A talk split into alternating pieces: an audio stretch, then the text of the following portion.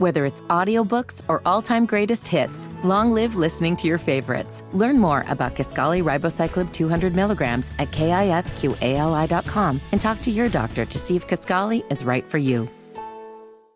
What a gorgeous Wednesday. It's perfect out.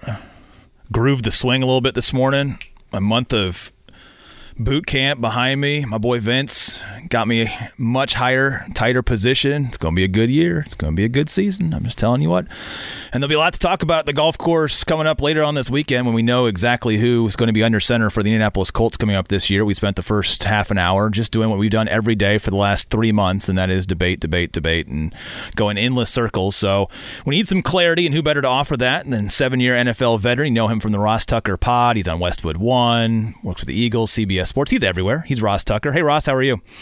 I'm doing awesome. How are you guys doing? You fired up?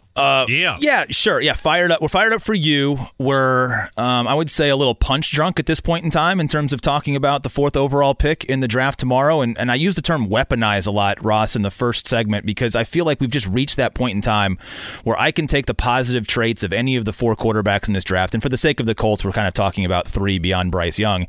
And I could take the positive and turn it into a negative about somebody else, or the negative on one and turn it into a positive on everybody else. How do you sort through the noise at this juncture of the draft process? Well, two separate things. Number one, you're 1,000% correct. I, too, could make the argument and or counter argument for all three of those quarterbacks because we all sort of have come to a consensus on what their strengths and weaknesses are. And that's sort of perception, right? Because my guess is one of those three will end up being good. One maybe okay and the other one bad, and nobody really knows which one each of those three is going to be. But then the other thing is nobody really has any idea what's going to happen. I don't know if you guys saw, but I just put on Twitter, at Ross Tucker NFL, you know, I've read a lot in the last 24 hours. And evidently, guys, Will Levis is going to go number one to the Panthers, number two to the Texans, and number four to the Colts. Versatile. It's a timeshare. Setting an NFL record as the first player to be drafted three times in the first four picks. We need his marketing team is what we need. It's unbelievable. It's unbelievable. And it's so funny, too, because it's like, I don't really think the Texans would take Levis at two at all. I think they're trying to convince the Colts to move up to two. And the Colts, I mean, all these reports that they like Levis, it's because supposedly the Mannings like him. I mean, like, I, at this point, I love the draft, but I'm kind of like you guys. Yeah. I'm just ready for it to happen. I don't know. I keep referencing my social media, at Ross Tucker NFL, but, you know, my dad was a sales guy for like 30 years, and he sold to like Walmart and Kmart and Target and all that. And I remember him telling me when Kmart was going out of business, that Kmart was going out of business because they were stuck in the middle. Like, if people wanted the lowest price, they went to Walmart. If people wanted to go to a store like that but get something maybe a little bit nicer, they went to Target, and Kmart was just like in the middle. And that's my comparison for Levis. Let's say all three other than Bryce Young are there, okay, for the Colts at four. I kind of feel like if they want, like, the best pocket passer, polished, ready to go, I feel like they would draft CJ Stroud. Yeah. If they want the guy with the upside, you know, the potential that you just have to groom, and he's so big and he's so fast and his arm's so strong, then I feel like that would be Robinson. I mean, I guess I just don't really see where it would be Levis. I feel like he's not either guy. He's kind of stuck in the middle. Ross, I've become reserved to the fact that I think the Colts are ultimately going to take Will Levis. That's not something I'm hearing. That's just what I think is going to happen. So when you look at what's the best case scenario for him under Shane Steichen and what you think is most likely to happen with him under Shane Steichen, what do you see from his tape? Best case scenario is probably Josh Allen. I mean, Levis is a really put-together kid. You know, I live in central Pennsylvania, so I watched his high school video, when he came to Penn State. I watched him at Penn State. You know, like 4 years ago, Penn State had a quarterback competition between Tommy Stevens, who the Saints drafted in the 7th round, and Sean Clifford, who was Penn State's starting quarterback the last 4 years. And I remember a Penn State coach saying to me, if you came to one of our practices, the guy that you would say, who the heck is that, and looks like an NFL quarterback, is Will Levis. And I think he was a true freshman then, but they're like, he looks like Troy Aikman, you know, with the throws he makes and stuff like that. And so he's got oodles of ability. The one thing I think is interesting, by the way, and I'm curious what you guys think, I can't think of any Hall of Fame quarterbacks that are that slapped together like him. I mean, those pictures like that he posted recently, that guy is shredded. Yeah. And I'm not saying it's a negative. I mean, look, I wish I looked like that. I wouldn't even wear a shirt when I was on TV if I looked like Levis, right? But I do think it's kind of weird that I can't think of any, like, Hall of Fame or really good quarterbacks that were all yoked up like that. I mean, I was teammates with Brady, and all he ever talked about was pliability and flexibility. You know, Peyton Manning and Eli Manning aren't exactly body beautiful. So I find that part of it interesting. I think the ceiling for him is Josh Allen. I think Josh Allen improvement is really rare. And I know that the team around him wasn't great this year, the O-line, the receivers, but he was still taking those sacks. He was still making those poor choices. He was still, the one making some of those bad throws. There's not a big track record for guys overcoming that. I mean, Josh Allen's like the only one, I guess, to a lesser extent Stafford, but he went 1 overall. To a lesser extent, maybe Jalen Hurts and the improvement he showed under Steichen, which is what the one dot I do connect between Levis and the Colts is there's a lot of similarities between Hurts and Levis. They're both put together. They're both good runners, but maybe more like power runners than speed guys. They both have been up and down throwing the football until Hurts this past year, and they both get rave reviews in terms of their like football character. So maybe Shane, who I was really impressed with the last couple of years in Philly, maybe Shane sees Levis and thinks he can do what Jalen Hurts with him. At Ross Tucker NFL to follow all of his thoughts and the media empire that is the Ross Tucker podcast and everything else. And Ross, you mentioned Shane Steichen, and you mentioned a couple of quarterbacks in some of those sort of comps that Shane has worked with in his, somewhat young NFL career. And it kind of begs the question of where we are in 2023 in the NFL too. Is the best quarterback prospect one who can pass and then run when need to, run and you teach to pass? I understand that every situation is sort of different. We look at the various guys and what they've had in success, and Shane appears to have the track record to be able to work with whatever those skills might be. But I think you can you can balance the columns of these prospects, right? Like one guy, CJ Stroud, throws better than the others and can run when he needs to, while the other guys could probably run, and then can we tidy up the throwing? Like, where would you, if you had a pick in this draft and you wanted to pick just the prototypical best quarterback for modern 2023 NFL football, what's the balance of those traits? I think it's a really good question. And it's why I don't think the Colts will draft CJ Stroud. I think that Steichen saw the other side, and he saw how valuable it is to have a quarterback that can run, even if you don't run him that much, which is why even if C.J. Stroud's there at 4, I don't think the Colts take him. Mm-hmm. I think they take Levis or Richardson because I think Steichen saw with Hurts the last couple of years, holy crap, offense is a lot easier if the defense is concerned about your quarterback running the football. I really, really believe that.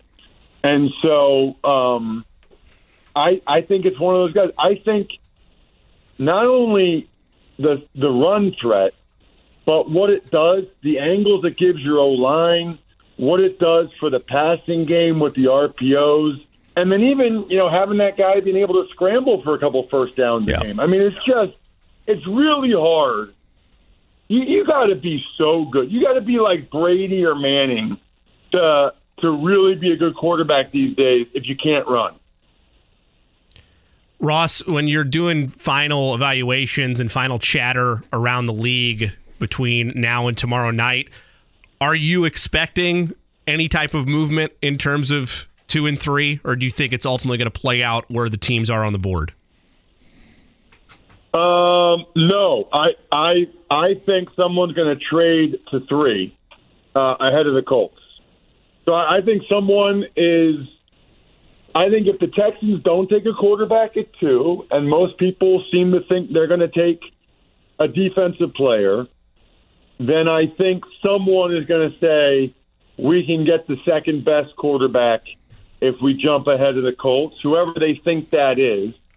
And they're going to trade with Arizona, who seems pretty, I don't know if desperate's the right word, but Arizona pretty clearly wants to trade down, it seems like, and I think they will have a taker. Yeah. We had this question, too, earlier today. I don't actually know if the Texans go defense at number 2, does that make the 3rd pick more valuable? Is that the ideal scenario for Arizona? Because there's a part of me that almost thinks if the Texans take CJ Stroud, which has kind of been the initial thought before a lot of this, you know, last couple of weeks sort of scuttlebutt came about, if he's gone, then the lack of quarterbacks could almost prompt movement, even maybe from Indianapolis, too, to just swap from 4 to 3. I haven't made up my mind yet which scenario actually improves the value of number 3 for Arizona. That's an interesting point. Is it scarcity, or is it the opportunity to get number 2? Exactly, right. Yeah, that's a really interesting question. Because you could look at the other way, like you said, that if the Texans don't take one, here's the thing. If the Texans don't take a quarterback at number 2, they're trading back up.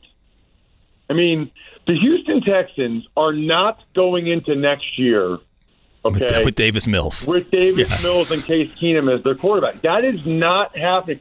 There will be a riot. They will sell 0 season tickets. That's not happening. Now, listen, maybe they trade for Mac Jones. Maybe they get Lamar Jackson. Maybe they trade for Trey Lance. D'Amico Ryan just came from there. But that's the one thing I think is really interesting about the Texans potentially passing on a quarterback at 2 is that I feel like they are then telegraphing and they're going to trade back up. And so, you know, they better have that trade worked out ahead of time. Ross, I want to jump out of the draft for a second and address another fine tweet that you can find at Ross Tucker NFL on Twitter. French fries are overrated? They are. Yeah. So I'm glad you brought this up. Let's talk real stuff. Let's forget this quarterback crap. Let's get to the... We've done enough. Well, so first of all, okay, just because you say something is overrated doesn't mean you don't like them. I love fries. I think they're usually great. In particular, I love the fries at Five Guys. I love waffle fries at Chick-fil-A. Oh, yeah. But people act like fries are the star of the show. Oh, fries. No, they're a side. You know, the reality is you go to like some mom and pop restaurant or you go to a lot of places, even like Wendy's fries or Burger King, like, they're really not that great. And even at Five Guys or Chick-fil-A, so often they're like, not at those two places, but other fries, they're either too crispy, too soggy, they didn't put enough salt on it, they put way too much salt on it. And I've come to the conclusion that even like at Five Guys, like I just get a second burger, and I'm so happy. Or like at Chick-fil-A, my people, well, you can't just get you got to get something else to go with it. Yeah, I get chicken nuggets, okay, and I dip them into the delicious honey mustard or barbecue, and I'm happier for it. I'm happier for the chicken nuggets than I would be with fries. So fries are good.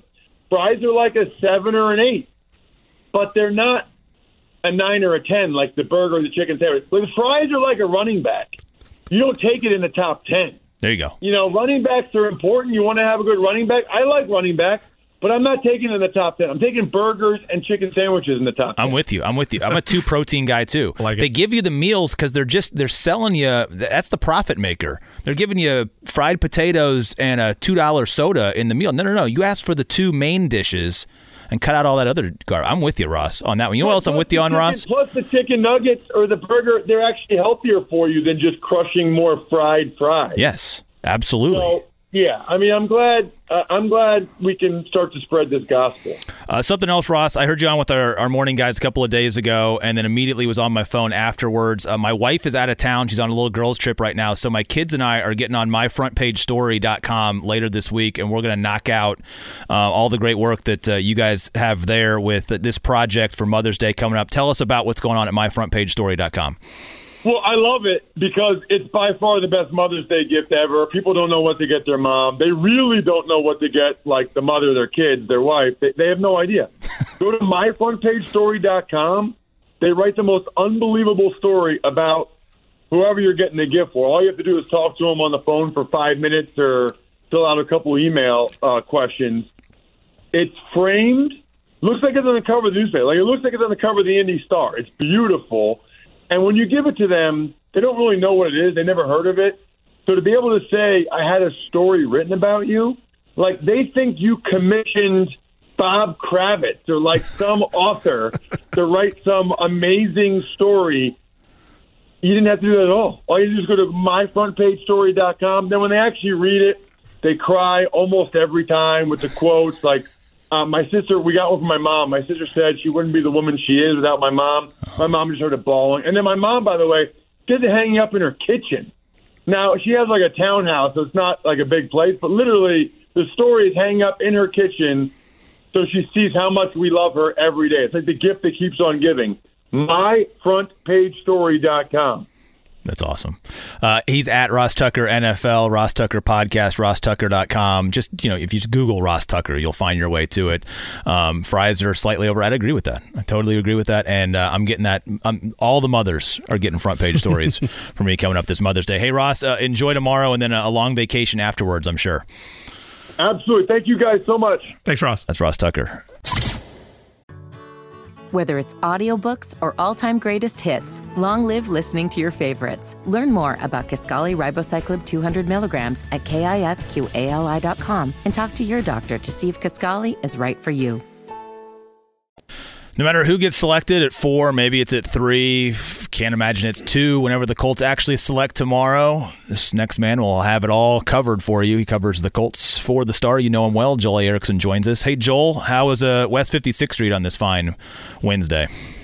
Pretty good. It's a little bit different because we have assistant coaches and a couple of players here, and obviously the draft is on everybody's mind, but you're not really talking about the draft, right, because, you know, it's not Shane Steichen or Chris Ballard or Jim Irsay talking. It's a little bit different, but beautiful day outside. Okay, I have to say this then, Joel. So that it's got to be kind of refreshing because, you know what, I would like to talk about something other than the draft for the first question. So Kwity Paye was at the podium. We're hearing from a couple of other assistant coaches. Give me something else other than quarterback of the future that is being talked about the Colts today. Please just give me 90 seconds so my brain can refresh. Well, so I think Tony Sparano Jr. is really interesting to me, the new offensive line coach. He obviously has a very familiar name. His dad was a legendary O-line coach. But Sparano's kind of been – Jr. has been in the league now for more than a decade before he finally got his shot. And obviously what he does with this offensive line, particularly young guys like Bernard Ryman and Will Fries and – who I'm kind of presuming will be at least one draft pick this weekend, is going to play a big role in how this team goes, considering the way it went last year. And, you know, he's got a lot of different influences. That's what we were talking to him today, was about all the different influences he's got. You know, worked with Doug Marrone, worked in a couple of different places, Bobby Johnson last year with the Giants. And he said they're going to do some stuff differently technically. They're going to do some stuff differently from style-wise. And I think you know, of all the positions that Shane Steichen had to hire, that one was probably the most important. And Steichen really liked him in the interview, really liked what he brought to the table. And, you know, that's going to be an interesting position coach to watch as we go forward. Offensive line growth. Very important. Oh, my God. It's a huge story. I mean, you have to. Internally, you have to get better. No, yeah, you can't fix this. It's a massive aspect. Speaking of which quarterback do you think they're going to be protecting? No, I do want to ask a non-quarterback question before we go there, though. Joel, all jokes aside, you also had an opportunity to talk with Reggie Wayne. You mentioned on Twitter that he kind of alluded to why he came back and what he wanted to achieve in this second season as wide receivers coach. What did you get out of that conversation? Well, it was interesting to me that he said he underachieved. I actually thought that considering everything else that was going on with the passing game, I'm probably in the minority in this, across the city, but I thought the receivers, played pretty well. Alec Pierce, for a rookie, I mean, he wasn't, a star, but almost 600 yards as a rookie, more than Michael Pittman Jr. had his first year. That's kind of a little bit better than I was expecting from him in his first season. Paris Campbell, obviously, before he left for the Giants this year, but he had his best year, which probably partially had to do with, or not partially, it had a lot to do with him not being injured, but he also had a definable role, and I think that some of the catch numbers they put up specifically were pretty impressive given just how bad the passing offense was overall. So I thought, I came away from last year thinking Reggie Wayne did a pretty good job. So it's interesting to hear him say that he felt like he underachieved and that he had unfinished business. He said, he had to kind of, interview again or really interview for the first time, because I think my understanding of how he got here in the first place is that Frank Reich was after him for 4 years before he got him in here. So it's just really interesting to hear him say that.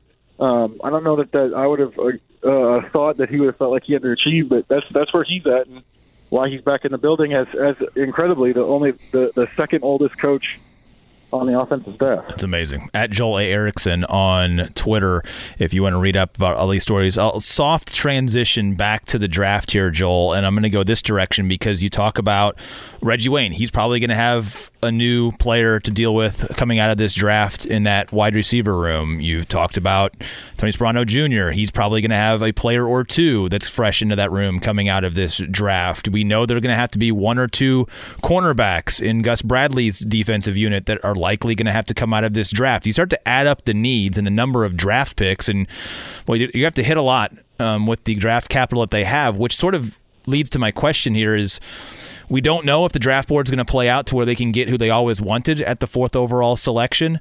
But given all of the other sort of needs, how likely or unlikely is it that the Colts want to move any of that capital to move up, whether it's just from 4 to 3 or if it's from 35 back into the later first round? Is it even worth the cost of that capital, given the fact that you have to pick up at least 4 or 5 positions of need just to be able to put together a good roster for the fall?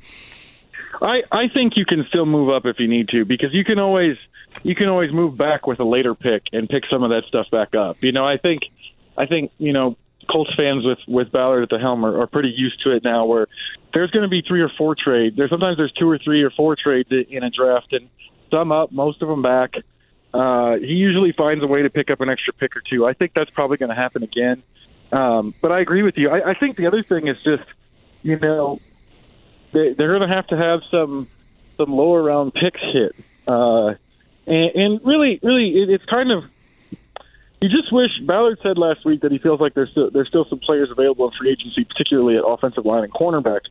But I kind of wish you were going into this draft feeling like, we've at the very least added a player at all of those positions of need, and now we're drafting a player on top of something we've already addressed. That's kind of where if I was running the team, which obviously I'm not, never will be, that's kind of where I'd want to be. But that's not the way they've approached it, and it does put a little bit more of a premium on this draft that some of those other positions need, which I know no one wants to talk about those right now, but we'll talk about them in the fall if, the cornerbacks are playing bad, or if the rookie, if a draft pick at that position isn't playing well and 2 guys go down and they're really thin there. We'll end up talking about it a lot. Whether it's audiobooks or all-time greatest hits, long live listening to your favorites. Learn more about Kisqali Ribocyclib 200 milligrams at KISQALI.com and talk to your doctor to see if Kisqali is right for you. Joel Erickson, Colts beat writer for the Indianapolis Star, nice enough to take some time with us. Joel, you mentioned a couple moments ago about how you viewed the wide receiver room as not as bad as people took it last year. I don't necessarily fully disagree with you. I think they were largely hampered, and most would agree, with the quarterback play of Matt Ryan and the carousel that unfolded as of late at the quarterback position. When you look at how they approach this draft, though, or how you would approach this draft, rather, how aggressive would you be at wide receiver, knowing that you were confident in the room from what they did last year? Does that change your factor of what you want the Colts to attack first, cornerback versus wide receiver, with their picks following the quarterback selection? A little bit. Well, I don't know.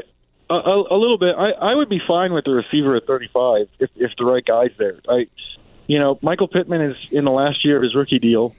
And who knows what that contract situation is going to be like, given what receivers have been paid.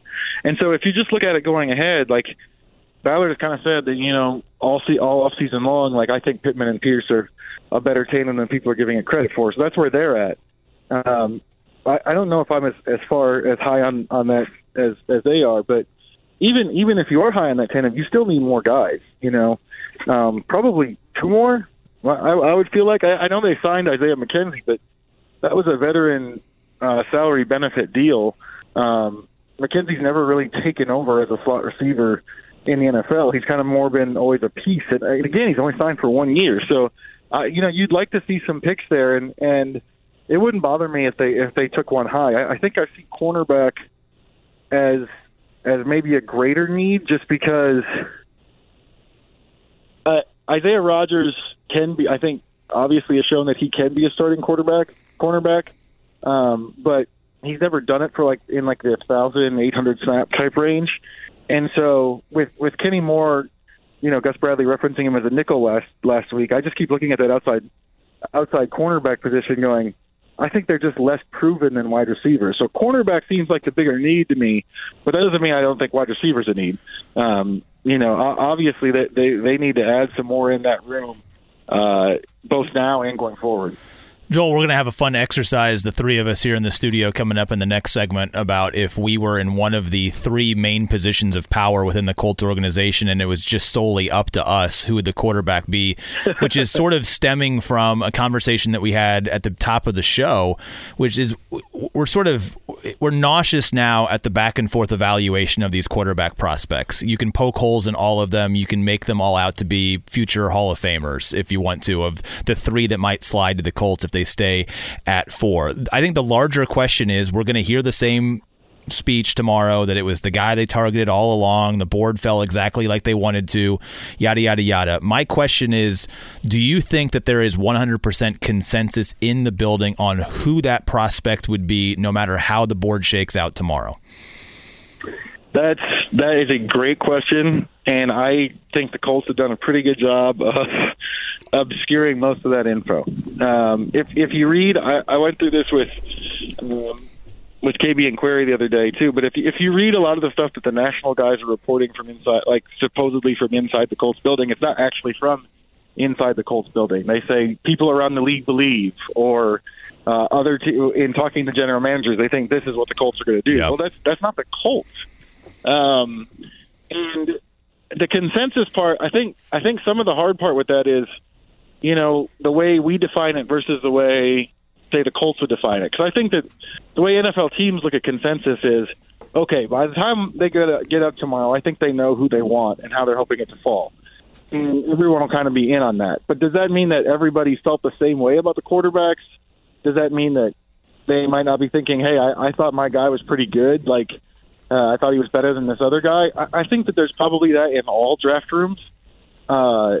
I don't really see the Colts, though. They especially in the front office and the draft structure, I think they've it seems like they've always been pretty much in lockstep with that. I don't know that you're going to see a couple of years ago where you had the one scout who was mad in the background of the video. Or last year, like, the Titans trade A.J. Brown and Mike Vrabel's like up and angrily walking away. I'd be surprised if we ever saw something like that from the Colts, because obviously it does happen. Those two examples came to mind pretty quickly, but I just don't I don't think that's how this front office is typically run. Yeah. Joel, building off that question, last year we saw Jim Irsay flex his power, rightfully so, as an owner, and Will's brought this up a couple times as well. With the way the quarterback changes, rightfully so. Rightfully so. Sure. That's something we'll dive into later. But for the draft room conversation, we're obviously going to have this mock where each one of us is one of Shane Steichen, Jim Irsay, and Chris Ballard. From what you're hearing, how hands-on or flexing said power will Jim Irsay be in the war room tomorrow night with what they do it for? He's promised that Ballard and Steichen are driving this train, and he's there in an advisory role to kind of play the 10,000-foot range. That's what he said at the owners' meetings. He reiterated it several times. Generally, in the draft room, his role in the past has been more, they're hemming and hawing over whether or not we should go get this guy. And like in the Jonathan Taylor situation, he says, hey, you guys have been talking about this guy for months. Just do it. So that's kind of where he's been before. I think probably that's where it's been. That's probably where it's going to fall. The coaching search, I think, is our best indicator of this. Chris Ballard really ran that coaching search. Now, Jim Irsay obviously had played a significant, enormous role with the 5-hour one-on-one meetings, and he should as the head coach. But he let Chris Ballard run that, and I think that's probably what I'd expect from this one too. Is he's obviously a part of it. It's the quarterback position. He's always said that he believes his role is to make sure that they have the right guys in place at quarterback, coach, and general manager. I don't necessarily know that he's driving the train as if he was back in his old general manager seat. Joel, I don't like making questions where I'm asking you to give sort of hypotheticals, but we sort of arrived at this process where I feel like we've asked all the sort of normal questions. I'm not asking for something that would be totally crazy and inconceivable, but give me something that maybe silly or wild that could happen for a Colts draft. It may not even be day one. It could be day two. That could happen, that if it happened, you'd give it that old Alonzo Mourning gif sort of look, like the okay, like I didn't really see that coming, but yeah, okay, I can kind of understand it if it did play out that way. There's like if there's a wild card out there. Defensive end with 35.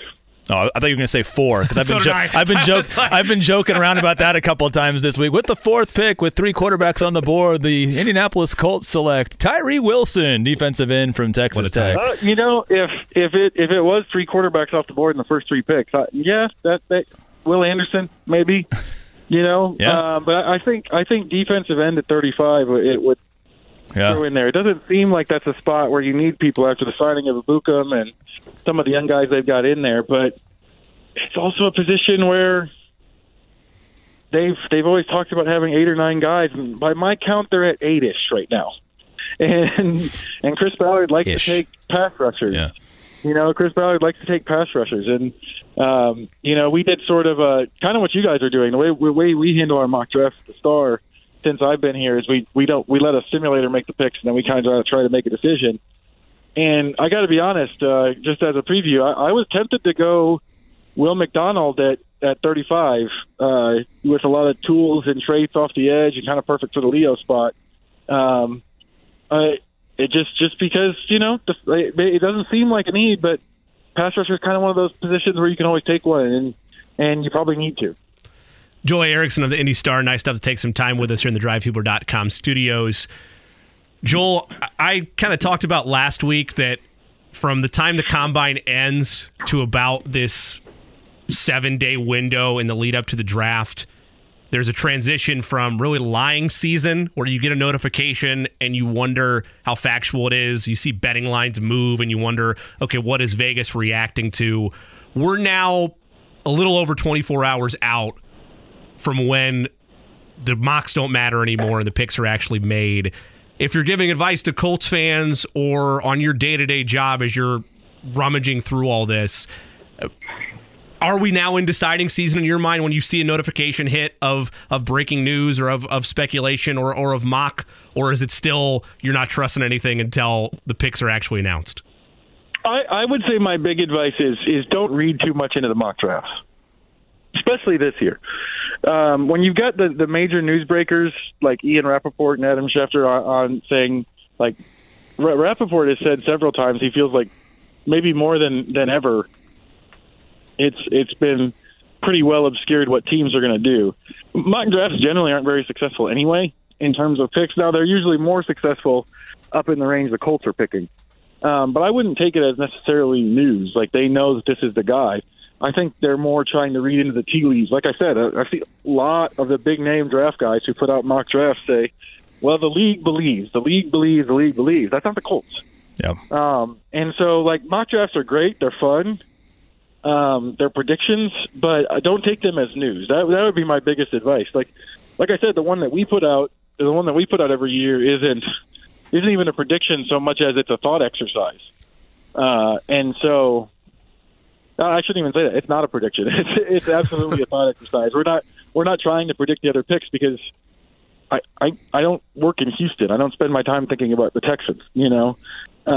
And that's true of all these guys. Like, even the draft analyst guys, they spend all their time thinking about draft picks and evaluating draft picks. They don't necessarily know what's going on with all 32 teams to the level of, say, you know, like me, who covers the Colts all the time, and so all I think about is the Colts. It's just not possible.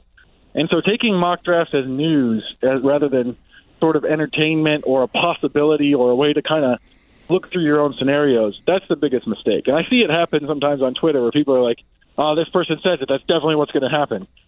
I don't think that's what a mock draft is. Joel, last one for me. No matter what happens at this quarterback position, no matter who it might be, we know that there's risk and potential reward, and it may take years to kind of figure out exactly how that pick plays out. Short term, with whoever, we don't know who the pick is going to be. If they're good in their first year or bad in their first year, what is the realistic range of this team? So take me from rookie quarterback exceeds expectations and is a rookie of the year type of candidate to, wow, this guy needs a lot of seasoning and may not be the answer long term. But what is that actual range of wins that this position is going to have given this roster? That's a good question. I think obviously if quarterback's really bad again, they could be really bad again. They'd be picking really high. I think probably the ceiling as the roster is constructed now, without having, you know, a big time free agent signing and stuff. I think if he's really good and he's a rookie of the year type, like maybe sort of in like the Justin Herbert Chargers rookie year type range. Yep. You know, like they're kind of around the picture, but they're not necessarily, they're not contenders. Like they might have a shot at the playoffs, but they're not winning division. They're not doing that kind of stuff. I feel like, you know, losing Stephon Gilmore, not necessarily replacing him, the depth on the offensive line, like even if Fries and Ryman are take huge steps, like if you just look at a depth chart right now, I've got one up on the Stars website. Like you can look, there's really only two tackles on the roster right now that have played. And those spots are going to get injured. So I think looking at all that stuff, I think that's probably the ceiling is, you know, maybe you're doing what the Eagles did in Sirianni's first year and sneaking in. But they've got some big holes that could get even bigger with injuries. Yeah. Joel, I hope you are able to get some rest finally, like the rest of us here in 24 hours, or I guess for you it's probably more likely extended through Monday by the time all the interviews and everything are done. But it's always awesome to get your perspective and try to take us through or handhold us as much as we can as we try to survive through all the mocks, all the chaos, and all the havoc, and looking forward to a conclusion tomorrow. Yeah, I'm ready for a quarterback. People have been asking me all week, you know, just like who are the Colts taking, and I've kind of even moved past, or who do you like? I've kind of moved past that. I'm like, just give me one so I could start talking about how the Colts are trying to develop them and why they made the pick and get working with real information. I'm kind of past trying to figure it out on my own. I want to just work with who they've got. Yeah, I agree. Joel Erickson, thanks for the time. We appreciate it. We'll be reading everything that comes out later this week. Yeah, you bet. Thanks for having me on, guys.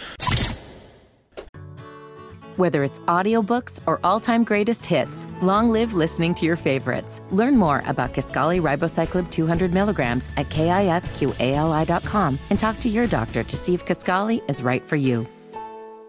It is the Fan Midday Show, final hour here from the DriveHuler.com studios. That's Jimmy Cook. I'm your humble golf announcer, Will Haskett. talking football intelligently somehow over the last couple of weeks, or some might argue unintelligently. Debatable. Yeah, it's been somewhat debatable. That's why we have to have guests on to guide us through this entire charade that is the NFL draft coming up tomorrow. I guess tomorrow's not the charade. Everything leading up to it has been a charade till the real deal happens and we actually have players selected and they have their final locations, and we'll see how many everybody gets right. He is Luke Easterling, writes for Athlon Sports. You can read all of his stuff at athlonsports.com, including his most recent mock draft, which was adjusted, I should say, a couple days ago after the finalization of the Aaron Rodgers trade to the New York Jets. Hey, Luke, how are you? I'm doing great, Will. I tell you what, if I could talk about golf and sound like I know as much as you seem to know about the NFL, I feel like I'd be doing all right. I feel like you beat me in that category. So I appreciate I think you're that. Good. Well, thank you very much. I wish I could be doing an entire stats and analytics report on the Mexico Open at Vidanta coming up this weekend, but I don't think our listening audience is really down for Jon Rahm being a 2-1 favorite to win, which you never see odds like that. That's a different conversation for a different time. The odds are shifting quickly, Luke, depending on who's making them, about which quarterback will go off the board second, and that obviously has trickle-down effects with the Colts at 4. I know you guys have sort of written about it. I know you've had your sort of slotting of the value of these quarterbacks, and you've been pretty steady in Bryce Young number 1, CJ Stroud being a top 5 pick, and then it's kind of a stretch for people who are looking necessarily at Will Levis and maybe to a lesser extent for Anthony Richardson. But how do you see tomorrow sort of falling out with all of the smoke that is now coming from every single outlet around the entire country? Martin, tell you I know exactly how it's going to go down, but I don't, and I think that's part of the intrigue of this year's class is that as things have they've crystallized a little bit around Bryce Young at number 1, right, with the Panthers, but things have gotten much more foggy after that. So to me, in terms of an evaluation standpoint, obviously I think C.J. Stroud should be that next guy off the board, but it's just a different conversation for different players, right? Anthony Richardson versus C.J. Stroud is a very different conversation because you're talking about a guy who might have a much lower floor in terms of his, bust potential, I guess, but also I think has a way higher ceiling because of those rare physical traits and the size, athleticism, the speed, the arm strength. I don't know that we've seen a combination quite like Anthony Richardson maybe ever. And so that type of potential can definitely entice the team to make him the next guy off the board. Levis has some similar things in terms of the arm strength. He's not quite the athlete that Richardson is, obviously. I think one of the biggest advantages for Will Levis and maybe what could be causing his rise up the board late here. And when we talk about this rise up the board, he's not going anywhere, really. It's the media and odds makers may be catching up to what the league has already known and how the league actually feels about him versus what those of us who have been writing mock drafts for 6 months, have been expecting him to land and where he should land. It's everybody catching up to the fact like, oh man, maybe they like him more than we thought. Maybe they like him more than we do. And one of the reasons why I think is the experience in a pro-style offense. He's had a very NFL-type responsibilities in the huddle, at the line of scrimmage, the way they call plays, the way they're designed, the way he executes them. So, a lot of times some of these college offenses can be kind of gimmicky and they're meant to succeed on Saturdays and not necessarily prepare you well for Sundays. I don't think that's the case with Will Levis. So when you combine that with he's a real tough guy, he's competitive, I think he can impress some coaches in the room and on the whiteboard with the way he approaches the game. And I think that may be the biggest reason why we see him maybe as the second quarterback off the board. Luke Easterling here with us on the Fan Midday Show. Luke, we had Matt Miller on yesterday, and he mentioned that he had Will Levis as the 30th best prospect overall, right around the range that he had Hendon Hooker at. While you have 20 spots worse on the Will Levis grade, you also have him in the same spot as Hendon Hooker. If we're playing in a hypothetical where the Colts wind up with Levis at 4, based on your evaluation, is all lost? Is it a reach off your board? And if it's not all lost, why should Colts fans be optimistic or be able to talk themselves into it if that is what happens at 4? Yeah, I kind of agree with Matt. He's a good old friend, and I probably wouldn't be here without him, to be quite honest. I love him a lot. So with Levis, the reason you can sell yourself on it is because if you don't have a quarterback, you have to get one. And if you have to get one, you're going to have to pay. Draft picks are kind of like the currency that's comparative to where quarterback contracts are now. You can look at what Derek Carr got in New Orleans. You can look at what Daniel Jones got to stay in New York and say, you know, in a vacuum, are these guys worth $30, $40 million a year? Maybe not. But what's it worth to you to not have a capable quarterback? What's it worth to you to have to start over, to have nothing there to sell to your fan base or to your locker room that, hey, we've got a guy under center that gives us a chance to win? And so if you don't have that guy, you're going to have to what will appear to be overpay, even though it's not overpaying because that's what the market says he's worth. That's the value for, you know, and we've seen it at other positions too. The Bucks have, I'm down in Tampa, the Bucks have paid Donovan Smith $15 million for the last 3 or 4 seasons to be their left tackle. He's not, you know, he's an above-average left tackle. That's how much it costs for an above-average left tackle in the NFL nowadays. There's just not many of those guys walking around. So, you know, it's interesting to compare the way we in the media stack these boards in a very macro, big-picture way versus how an individual team with very specific needs and a very specific situation will look and say, listen, the media might think this guy's the 50th best player in the draft, but if he's the 3rd or 4th best quarterback, or maybe to us he's the 2nd best quarterback, and we don't have one of those, and we have, you know, we see tools in his game that can develop into a franchise guy that can make a difference for us and lead us where we want to go, which is winning division titles, winning championships. It doesn't matter whether I have him 50th or Matt has him 30th or somebody else has a second-round grade on him or whatever. If you think that guy can be a franchise quarterback, he's not going to be there in the 2nd round at the 50th pick or the 30th pick at the end of the 1st round. They don't last because quarterbacks are just too important. So the sell I would give to the Colts fans is this guy has the tools in the right situation to be successful. And if he does that at that position in particular, nobody's going to ever care or remember, and it won't matter whether he was 30th or 50th on some media board if you're in the playoffs and you're winning division titles with him. And that's just how important that position is. I appreciate the power of positive thought that Luke's bringing to all of this. We reserve the right to come back and talk quarterbacks, but I do want to go farther down the board, Luke, because the Colts have, I think, just as important of a pick coming up, 35th overall in the 2nd round. They may end up packaging some later picks to even bounce back up late into the 1st round. Whether it's a weapon for whichever quarterback they take early, whether it's to provide a cornerback, which is probably the number one need on paper outside of the quarterback position for this group. You've got a burning questions piece that's up on Athlon Sports right now, and I was looking at how many cornerbacks could end up going in round 1 because there's just so many talented guys in this draft on the defensive side of the ball, especially outside.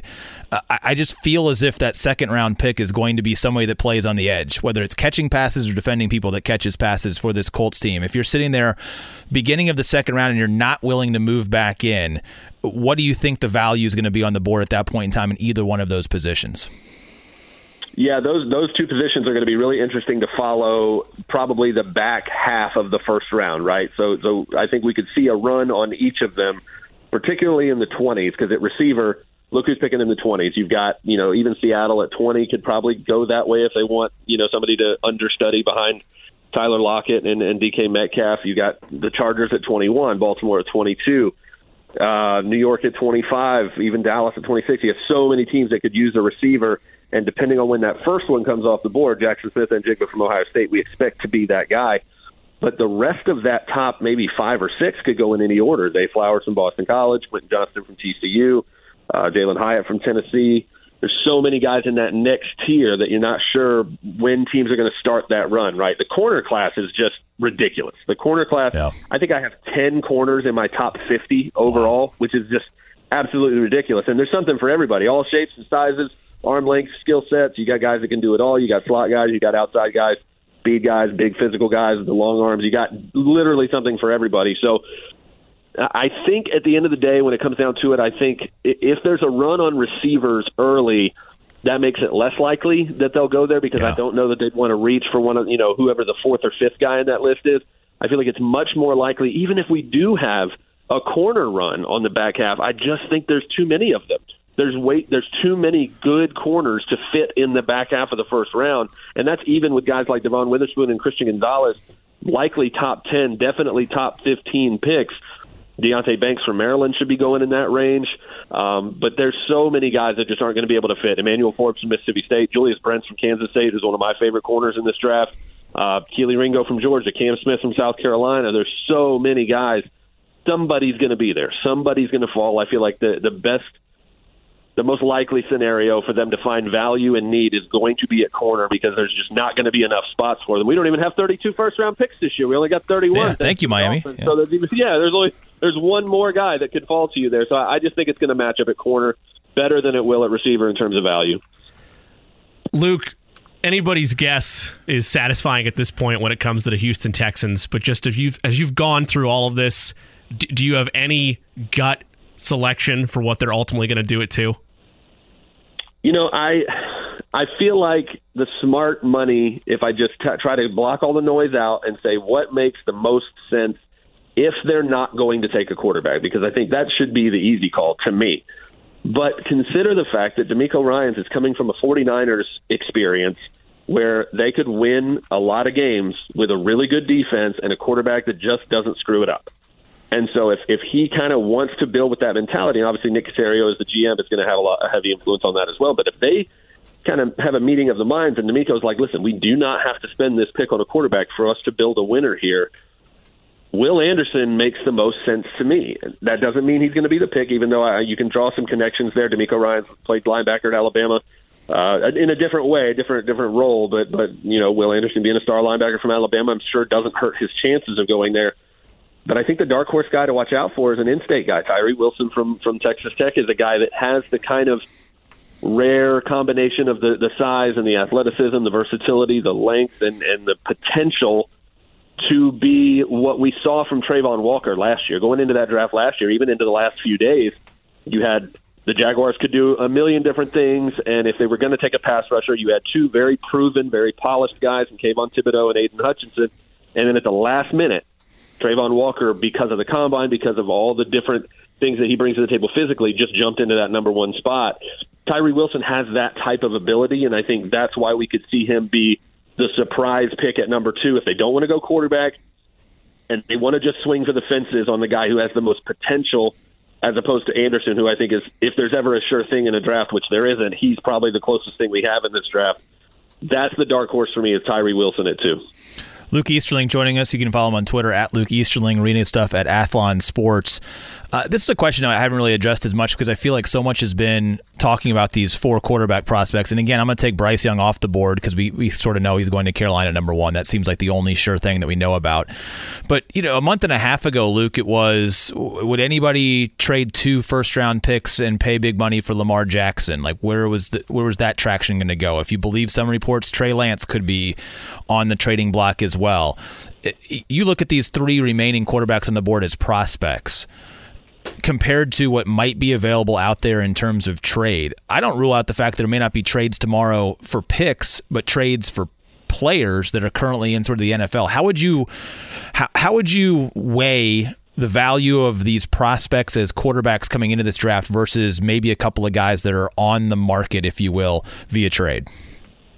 Yeah, I think the biggest thing that's going to come into that conversation is money. You've got to be the right team in the right situation with enough cap space and close enough, in your opinion, to being a contender to warrant making a trade where you're giving up picks for the right to break the bank and give Lamar Jackson the contract that he's not getting from Baltimore, right? So, you know, even Ryan Tannehill, if a veteran guy like that was on the market, he's got a $34 million or something like that cap hit this year. So, you know, does he move the needle enough for you as a team who needs a quarterback to be able to think this guy can get us over the hump, get us to the playoffs, and it's worth the big money, it's worth giving up the picks, as opposed to taking an Anthony Richardson or a Will Levis or even a Hendon Hooker, a guy that whoever is in charge, GM, head coach, whoever, whether you're on the hot seat, whether you're just getting started, making that pick buys you time because you're going to be able to sell it to the ownership like, hey, we just got this brand new quarterback in the building. It's going to take some time and patience, but we're going to do it. We're going to get it. We're going to get it turned around, and you're going to do it on a rookie contract, which is a lot cheaper. And you have 4 then 5 years with the 5th-year option to figure it out and build around the rest without giving up those extra picks to get a veteran guy. So I think it's got to take a very specific scenario where a team has enough cap space to absorb it. They've got enough of a supporting cast around whoever that quarterback would be to be successful. And it's got to be somebody they think moves the needle and gets them over the hump, as opposed to the financial and the time considerations that would come along with spending that pick on a rookie. Luke, what's your evaluation of arguably the best tight end on the board in Notre Dame's Michael Mayer? Michael Mayer is Jason Witten to me. I feel like that's the best. I don't like pro player comparisons. I don't use them very often, but when one jumps out at me, I have to kind of notice and take stock of that. I think Dalton Kincaid from Utah is probably the best pure pass catcher in the class of tight ends, which is extremely deep, by the way. And I think if I had to pick a blocker, Georgia's Darnell Washington is probably that guy, and I like his ceiling as a receiver. He hasn't been used much there, but I think he's basically an extra offensive tackle. I think Mayer is the best blend of both of those things. He may not be quite the pass catcher Kincaid is, may not be quite the blocker that Washington is, but he can do both of those things at an extremely high level, and I think he's one of the most polished and pro-ready players in the draft, period, regardless of position. So, you know, you might have a little bit more of a ceiling with a guy like Washington, might get a little bit more explosiveness in the passing game from Kincaid. But Mayer, again, is just there's no sure thing in this draft, but there never is. But Mayer is a guy who I think has a very, very high floor. I think wherever he goes, that team is not going to be disappointed with him. He might not be Antonio Gates in terms of flashiness and explosiveness down the field, but I feel like he's a 12-year pro bowler type of player that just doesn't really have a flaw in his game. If you're a wide receiver needy team like the Colts, and I understand that unless our mock draft simulator that we just played out lets this havoc happen, which would be him still available in the second round when they pick at 35. But when you look at a receiver needy team, is Mayer greater in terms of impact for a young quarterback than one of the wide receivers in this class? I think he could be, and because again, you give it value in the run game as well as a blocker, and I think that when you do that and add the fact that you know what you're getting, it's gonna be very tight end's not an easy transition position, right? There's a lot to learn. You have to be in offensive line meetings, you have to be in receiver meetings, basically, like not physically, but mentally you have to be there in that way. You have to be able to be both of those things at any given play. So I think Mayer is a guy who would make a more immediate impact. And again, the receiver class is weird this year too, because nobody is big. All of the best receivers in this class, save for a couple, are really small. Quentin Johnson from TCU is really the only top 5 receiver in this class that's above 6 foot and above 185. And then you got to go a little bit further down the list. Guys like Cedric Tillman from Tennessee, Jonathan Mingo maybe from Ole Miss.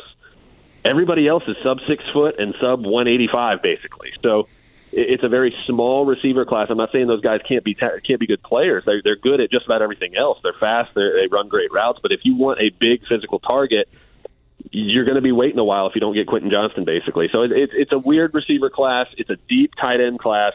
I think, again, Mayer is one of the most polished guys who's going to come in and give you added bonus in the run game as a blocker and a reliable target that you can count on at every level of the field. As a receiver, I feel like that does more for your quarterback than reaching for a receiver. Luke, whether it's audiobooks or all-time greatest hits, long live listening to your favorites. Learn more about Kisqali Ribocyclib 200 milligrams at KISQALI.com and talk to your doctor to see if Kisqali is right for you. Colts have draft capital late in this draft, and I understand so many things happen, and we have no idea what's falling into the 4th or 5th round. The Colts have 3 5th-round picks, but if you were to say, in terms of mid-level talent depth, we talked about wide receivers and cornerbacks sort of early. If you had a glut of late picks in this draft, you'd be looking to stock up on what position group that seems to be, you know, just flush this year in this draft class? Yeah, again, I probably would double dip at corner, you know, and it depends on who I got early. If I music got, to Gus Bradley's ears, right here. Yeah, I mean, Gus Bradley's just yes, come on, give me them corners. Well, and again, because you need different guys for different roles. You know, if you spend 35 on a guy like Julius Brents or Emmanuel Forbes, a guy that's going to play on the outside with the big, you know, the taller frame and the longer arms, then you can spend one of those fifths on a nickel guy, a guy that's going to be smaller but maybe tougher.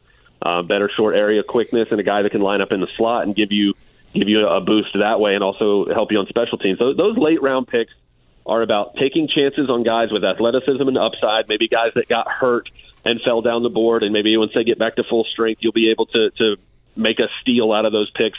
And they're also for moving around earlier in the draft. You know, if you have 3 5th-round picks, I would be willing to bet that the Colts don't make all of them.